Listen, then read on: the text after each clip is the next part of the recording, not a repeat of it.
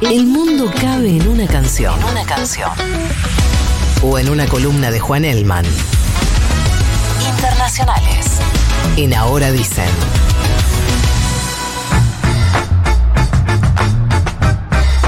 ¿Sobre qué hablarías 15 horas seguidas como lo hizo el diputado chileno? De lo molesto que es que a la mañana esté fresquito y a la tarde haga calor? ¿O de lo incómodo que es querer ir al baño y no poder? La segunda. La, sí, la segunda, sí, no tenía, Bien. no tenía voz. Ahora sí, la segunda. ¿Qué te haría llorar más?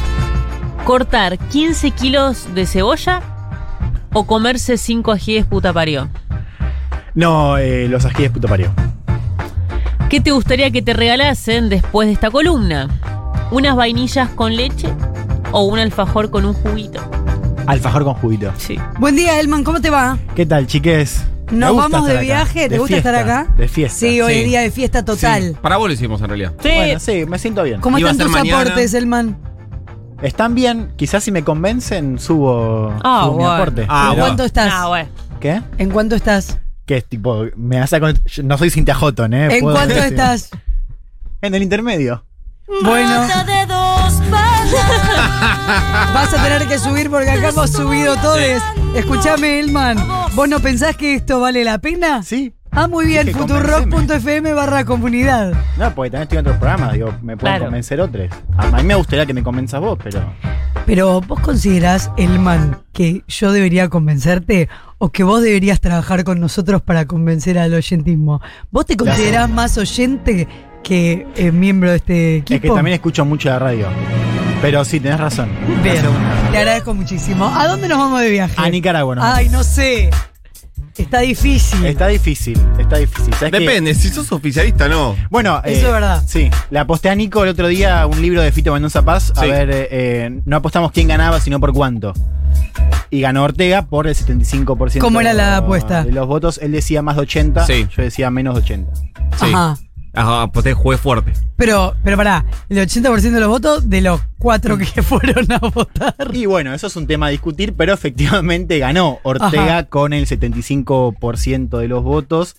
Cuarta reelección al hilo. En, claro, unas elecciones eh, fáciles, ¿no? Porque no había competencia, había partidos, pero eh, no había competencia real. Las siete figuras opositoras que ni siquiera se habían candidateado, habían dicho que podían candidatearse, fueron detenidas eh, a mitad de año, una ola que comenzó en junio con Cristiana Chamorro, hija de eh, Violeta, expresidenta, de hecho la que le ganó a Ortega en eh, los 90, una ola que de todas maneras tiene también a otras figuras, activistas que incluso fueron detenidos en las, las horas previas a la elección, académicos, diplomáticos, incluso figuras ligadas a la revolución eh, Sandinista. sandinista, con esta ley que había sido ya muy criticada y que fue, digamos, el, el punto de inicio de esta ola que estamos viendo, esta ley llamada Defensa de los Derechos del Pueblo a la Independencia, Soberanía y Autodeterminación para la Paz, que básicamente puede castigar con cárcel a la gente que supuestamente promueve la intervención extranjera. Eh, que claro, digamos, vos ya por decir algo que cabería dentro de lo que sería pedir la intervención, ya podés ser detenido. Esa fue la ley que se utilizó como excusa para encarcelar a todas estas eh, figuras que habían dicho que podían candidatearse. Bueno, el lunes habló Ortega después de la elección, habló a propósito de la condena a una parte importante de la comunidad internacional, sobre todo de Europa y de Estados Unidos, y habló también de estas figuras eh, detenidas. Quiero que lo escuchemos. A ver. Esos que están presos ahí son los hijos de perra de los imperialistas yanquis. Se los deberían llevar para allá, para los Estados Unidos, porque esos no son nicaragüenses. Dejaron de ser nicaragüenses hace rato. Desatado. Desatado, sí, una de las pocas veces a Ortega en general aparece poco públicamente, se lo ve también bastante deteriorado, de hecho en la pandemia había sido un tema esto de que él no aparecía, muchos rumores eh, en eh, Nicaragua, la que aparece siempre a su lado, que es la figura que yo creo que tenemos que seguir cada vez más, es Rosario Murillo, vicepresidenta, esposa de eh, Ortega, que también confirma su reelección como eh, vicepresidenta y decíamos se perfila como una sucesora para muchos, eh, Murillo es la que tiene, la que detenta buena parte del poder hoy en Nicaragua. De hecho, estuvo a cargo de lo que fue la represión del punto de inflexión para entender el momento que vive hoy Nicaragua, que fueron las protestas de 2018. Ahora ya voy a hablar de eso, pero si querés, empecemos con esto de cómo queda parado eh, el gobierno después sí. A ver, primero un dato no menor, digo, eh, es la primera vez eh, que queda expuesta la, digamos, la brutal erosión del apoyo popular de- del gobierno y la capacidad de movilización del aparato oficialista. Claro, la cifra oficial de participación habla de 65%, lo cual digo, para Nicaragua no es algo raro. Ahora Ajá. sí tenés eh, observadores eh, locales que hablaban y opositores que hablaban de una participación que no llegaría al 20%. Es una diferencia muy Sí, zarpada. sí, sí, o sea, hay mucha crítica. Bueno, hay que decir, no hubo, no hubo observadores independientes, digo, no hubo ninguna misión independiente en, en Nicaragua. O sea, la duda no era tanto cuánto iba a sacar Ortega o si iba a ganar Ortega, sino más bien cuál iba a ser el dato de participación. De participación. Ahí también. No es voto obligatorio, ¿no? No, voto voluntario.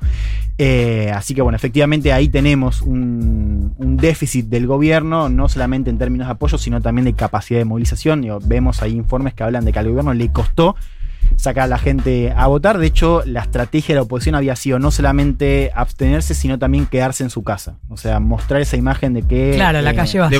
la calle vaciamiento. No usar autos, no circular, bueno, eso efectivamente... Deslegitimar Claro. la, la- a partir de la ausencia el resultado electoral.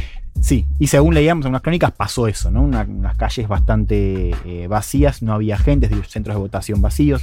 ¿Qué países acompañan a Daniel Ortega en su proceso? Bueno, a ver, de los que han reconocido la elección, tenemos que mencionar regionales a Venezuela, Bolivia y Cuba, eh, Rusia también como, como un país que, que apoya, y después, bueno, tenemos comunicados. eh, México, por ejemplo, no se, no se expresó hasta que se publiquen los resultados oficiales. ¿La de México es medio parecida a la de Argentina? Sí, Argentina que dice esto de la preocupación. Bueno, ahí tenemos este tándem. Con Nicaragua, México y Argentina por el momento se han eh, manifestado generalmente eh, en dupla. Bueno, algo similar en el tono vimos en esta elección. Si bien México está esperando a que se publiquen los resultados, Argentina dice, según la Cancillería, bueno, manifiesta esta preocupación por la violación de derechos humanos, algo que ya había hecho en junio, pero claro, sin condenar. El que sí, el gobierno que sí lo hizo, que me parece que es un dato que no es menor, es el de Pedro Castillo.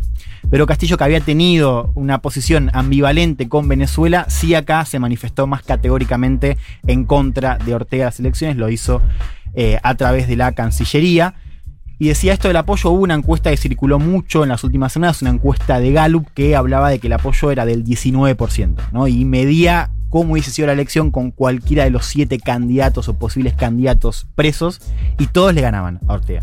Según esta encuesta de Gallup, con sede en Washington, no tenemos muchas empresas eh, consultoras ahí en, en Nicaragua. Están presos los, los consultores. Sí, Claro. más También fácil. con sede en Washington, Human Rights Watch, que se pronunció eh, molesto con la Argentina. Sí, sí, sí. En general, eh, la línea es esa, ¿no? De Human Rights Watch con Nicaragua, también con Venezuela y también, según leíamos en unos portales, eh, críticas por parte de funcionarios eh, del Departamento de Estado y de otras áreas de la administración Biden, que se manifestó también muy enérgicamente en contra, hablando de esta farsa electoral de Ortega. ¿No? Ahí tenemos algo para ver, que yo me parece que es una de las cosas eh, para seguir en estas eh, semanas. Se aprobó hace poco en el Congreso de Estados Unidos, falta que le ponga la firma Biden, una ley, que es la ley eh, Renacer, que condiciona el acceso al crédito en Nicaragua. Es las típicas ley de, leyes de, sanciones económicas al régimen, así se vende en Estados Unidos.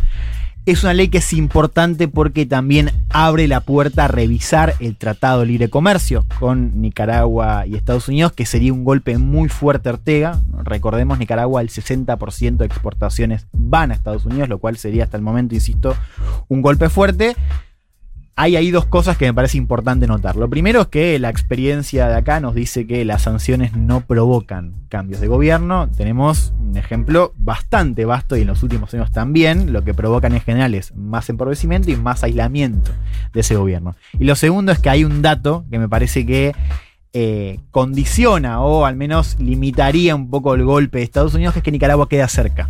Y eso implica eh, migración. O sea, Estados Unidos podría limitarse, o dicen Estados Unidos, que el temor a una ola migratoria por parte de Nicaragua que está en aumento, pero sigue siendo menor a sus vecinos de Centroamérica, bueno, eso eh, sería. eh, limitaría el, el- el enfoque más agresivo de, de Biden hacia Nicaragua. Ahora sabemos que, como vos decís, están los opositores presos, cómo se pronuncian los distintos países, cómo está viviendo, si es que se puede hacer un pantallazo general, la gente en Nicaragua. No, bueno, a ver, el dato este yo te decía que tenemos cada vez un aumento más fuerte de migración. Ahí el dato es que mucha gente está yendo hacia Costa Rica. Costa Rica está recibiendo cada vez Pero más eso es por pobreza, por persecución. No, yo creo que es un poco de, todo. O sea, hay una pobreza que ha aumentado a partir. O sea, el quiebre acá para entender Nicaragua es 2018. Digo, a eso se le suma lo que fue la, eh, la pandemia. O sea, un Nicaragua que venía bien económicamente, venía creciendo en los años previos a 2018. 2018 marca un quiebre porque también se quiebra la alianza muy fructífera y quizás difícil de entender si no mira las consignas únicamente de Ortega. Una alianza entre el capital nicaragüense, la élite empresarial y Ortega. Bueno, eso se rompe en 2018, ahí el país le empieza a ir peor, le, le va todavía eh, peor con la llegada de la pandemia, es un poco de pobreza, pero también una situación muy represiva, ¿no? Que ha aumentado después Y un, de 2018. un dato interesante que eh, no es que tenga ganas de, de traer toda la lógica Sí. argentina, pero vieron que eh, Mauricio Macri suele explicar el apoyo del FMI a la Argentina diciendo que Hmm. era la comunidad internacional respaldando a eh, su gobierno para normalizar la Argentina, para evitar que vuelvan proyectos totalitarios como... ¿Saben a quién le prestó el FMI además eh, este año, el año pasado? Eh, además de la Argentina en 2018? No digas. A Nicaragua, 400 millones de dólares. Bueno, ese dato no es menor. Ortega, y esto lo han señalado varios críticos desde la izquierda, Ortega ha sido un gran alumno del Fondo Monetario, o sea, por, el tipo de reformas que ha promovido. De hecho, la reforma que detona el conflicto 2018 es una reforma del sistema de pensiones, que saca tanto a jubilados como a estudiantes, que ahí se nuclean en esta alianza, y un gobierno que desde su vuelta al poder en 2007 ha mostrado una cara muy distinta a la que él vende, insisto, en ese discurso, ¿no? Es un gobierno ultraconservador, si no miren, por ejemplo, la ley del aborto, que es la más restrictiva de las más restrictivas en el mundo, aprobada en esta alianza de Nicaragua con la iglesia, otra alianza que se rompe, ¿no? O, o que peligra después de 2018 y efectivamente un programa muy alineado a lo que pedía el Fondo Monetario. Bueno, eso sirve para ver la cara en los hechos de este gobierno que hoy, y con esto cierro, aparece mucho más fuerte que en 2018, donde ahí se tambaleaba el poder de Ortega y Murillo. Hoy lo cierto es que después de estas elecciones, bueno, confirma que hoy por lo menos la oposición en Nicaragua está muy eh, alicaída, alicaída también por una ola de persecución, una ola de eh, encarcelamientos que, bueno, las ha, la ha mermado notablemente. Hay que seguir, por supuesto, lo que pase en este frente externo, pero por el momento lo cierto es que la tendencia por ahora parece firme. Gracias, Elman. Escuchame una cosa, agarrá la compu. Sí, futurock.fm barra comunidad. dale. Sí. Yendo. Faltan Bajás, 20 para las ¿Scrolleás 9. hasta abajo?